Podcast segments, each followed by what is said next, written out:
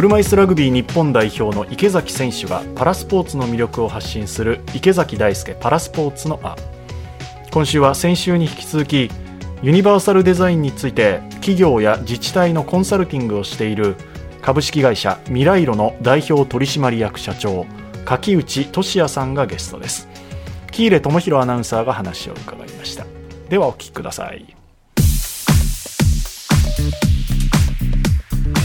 ハード面で言うと未来堂さんやってることってありますか？ハードはやはり建物、施設のことというのが、交通機関は特に、東京ですと今、地下鉄だけで言えば96%の駅にエレベーターがある。札幌98、仙台、横浜、名古屋、そして大阪、京都、福岡も100%エレベーターが設置されていると。交通機関のバリアフリーが一定水準まで進むと何が起こるかといえば、今度は近隣の飲食店、美容院、ドラッグストア、ホテル、結婚式場がというところに波及してくるので、今はその周囲のバリアフリー化をより促進させていくっていうことを行ってますね。池崎さんもなんか実感されてますかそのあたりは？僕ね、あんま使わないんですよ。駅とか。でも、東京駅とか過去何回か行ったことあるんですけど、うん、迷いますそうですよね。それをね結構池崎さんおっしゃってはい。あそこにから乗りたいって1回行きました。エレベーター降りましたしまたぐるって行きました。っていうのであ結構大変なんだな、うんうんうん、あと僕あの駅使わないから行き方がわからない、うんうんうん、し行った時にご案内お願いしますって言った時に案内する人がなかなか来てくれなくて2 3 0分待つこともあったんですよ、うんうんうん、で来てからもう案内してもらって行ってわ遠いな遠いな大丈夫かなとか、はいはい、まあ、そういうのもあってして来たんだけども乗れない。あれ？これ違うんですか？いやそうなんですけど着く駅に連絡がまだ取れてないので取れてから乗ってくださいって言われて、うんうんはい、あそういうシステムなんだ。でももしね、車椅子が障害を持ってる人がたくさん来たら、こうやってどんどんどんどん待たされてってなっていくのって、不便ってわけじゃないですけども、うんうんうん、そういうところも改善していった方がいいのかなともちょっとは思ったんですよね。そうですね。例えば JR 東日本さんであれば山手線6号車の4番、7号車の4番は間隔が狭くなっているので、車椅子の方が単独乗車しやすいようにと。また大阪の御堂筋線、地下鉄も同様にしっかりと間隔を狭めているので、今までは駅員の方のサポートがなければ乗れなかったというところも一人で乗降できるようにもなってきてということで、なかなか全ての駅がということにいきませんが、その伝達であったりもよりスムーズにいくような情報の仕組み、DX も進めていかないと、この課題というのは解決しないだろうなというところですね。ちゃんとそういうのも考えつつも一人で乗れるようにっていうふうには変わってきてるんですよね、ね、自分一人で行けるようになれば、ね、時間も待たなくて済むし。駅員さんも楽になりますからね。そうですよね。そういうのをちゃんとね考えてやってくれる人がいるっていうのはすごく自分たちにとっては助かるしいいですね。なんでそこまで考えてるのかすごく不思議。次々なんかいろんな事業を展開しながらもやったりとかもう発想力っていうのがもうすごいじゃないですかでもそれが自分のためでもあるからやりがいとかモチベーションっていうのがあるんでしょうね、きっと。そうですね。ずっとうまく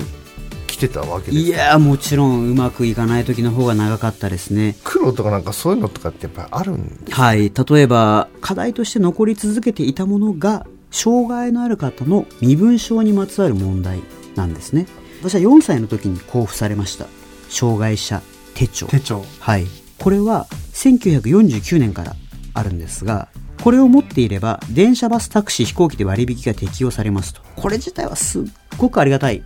仕組み制度ではあるもののこの身分証自体が今283種類あるんですね日本で。そんなにあるんですか？うん。都道府県政令市条例によっては中核市が発行できる加えて身体精神知的と分かれているのでバラバラなんですね、うん、バラバラであることから事業者の方々も確認は手間ですし障害のある方も毎回持ち歩くことここには住所も名前も載ってる障害に関する情報も載ってる毎回見せたくもないという方も多い。これを283を1にするということを目指していました。ただ1949年からずっと続いてきたルールなのでなかなか変えられず政府の皆さん関係省庁の皆さんと何度も協議を重ねてありがたいことに19年の頭には電子化が認められて今未来色 ID というアプリ。これがこの3年の間で今3700社まで広がったので障害のある方にとっての負担。事業者における確認の負担。それを軽減するっていうことはようやくこの数年で結実したってところですね。すごいな。なんでそういう発想が生まれるんですか？いやこれはやっぱり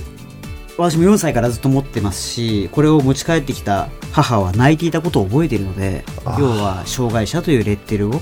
一つ貼られた状態。ただ例えば PayPay でお願いします。D 払いでお願いします。auPay でお願いしますといった具合にスマホでパッと提示できれば障害のある方も周囲の目線気にしなくても良くなりますしそれでアプリにできたら便利だろうなという自身の思いから一生懸命進めてきたところですね本当そう思う。ありがとうございます。企業側にとっても障害者の方にとってこんないい設備がありますよ。サービス商品がありますよっていうのを結びつけるシステムってありますか？ようやく今それが実現し始めてまして例えばタクシーの配車アプリいろいろとありますけど S ライドっていうアプリではもう連携ができるようになっているので、え。配車するタイミングで運転手の方には障害のある方が乗りますってことが伝達されるんですね、はい。よって割引料金も適用されるということで毎回運転手の方にこれを見せたりもしなくてよくなると。という形で各企業とこういった連携がどんどん進んでいるので例えばレジャー施設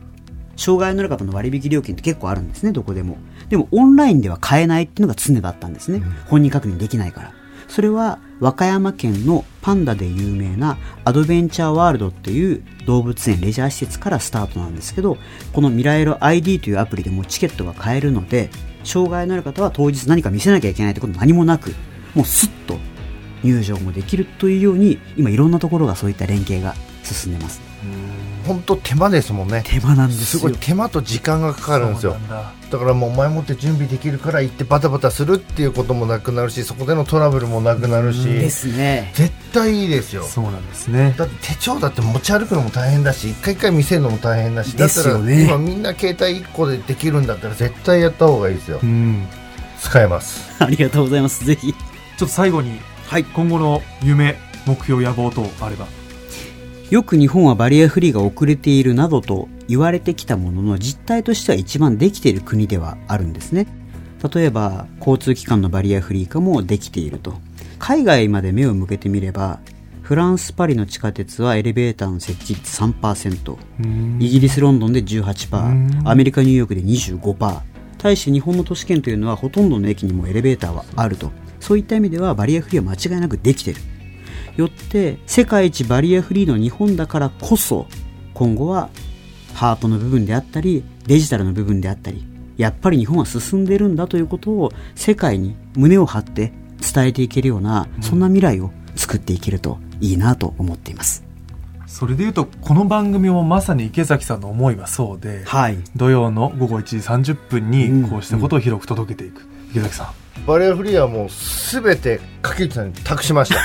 ん 投げた。もう何かあったら全部投げた。柿内さんのはい。頑張ります。はい、に文句言います僕は。投げた。でもすごい。いろんな道をやっぱ切り開いていくように僕は僕で頑張ります。柿内さんの突破力凄まじいものがありますよ。そうなんですね。うん。ビジネスとしてねどんどん広がっていってもらいたいなと思います。以上池崎大輔パラスポーツのあでした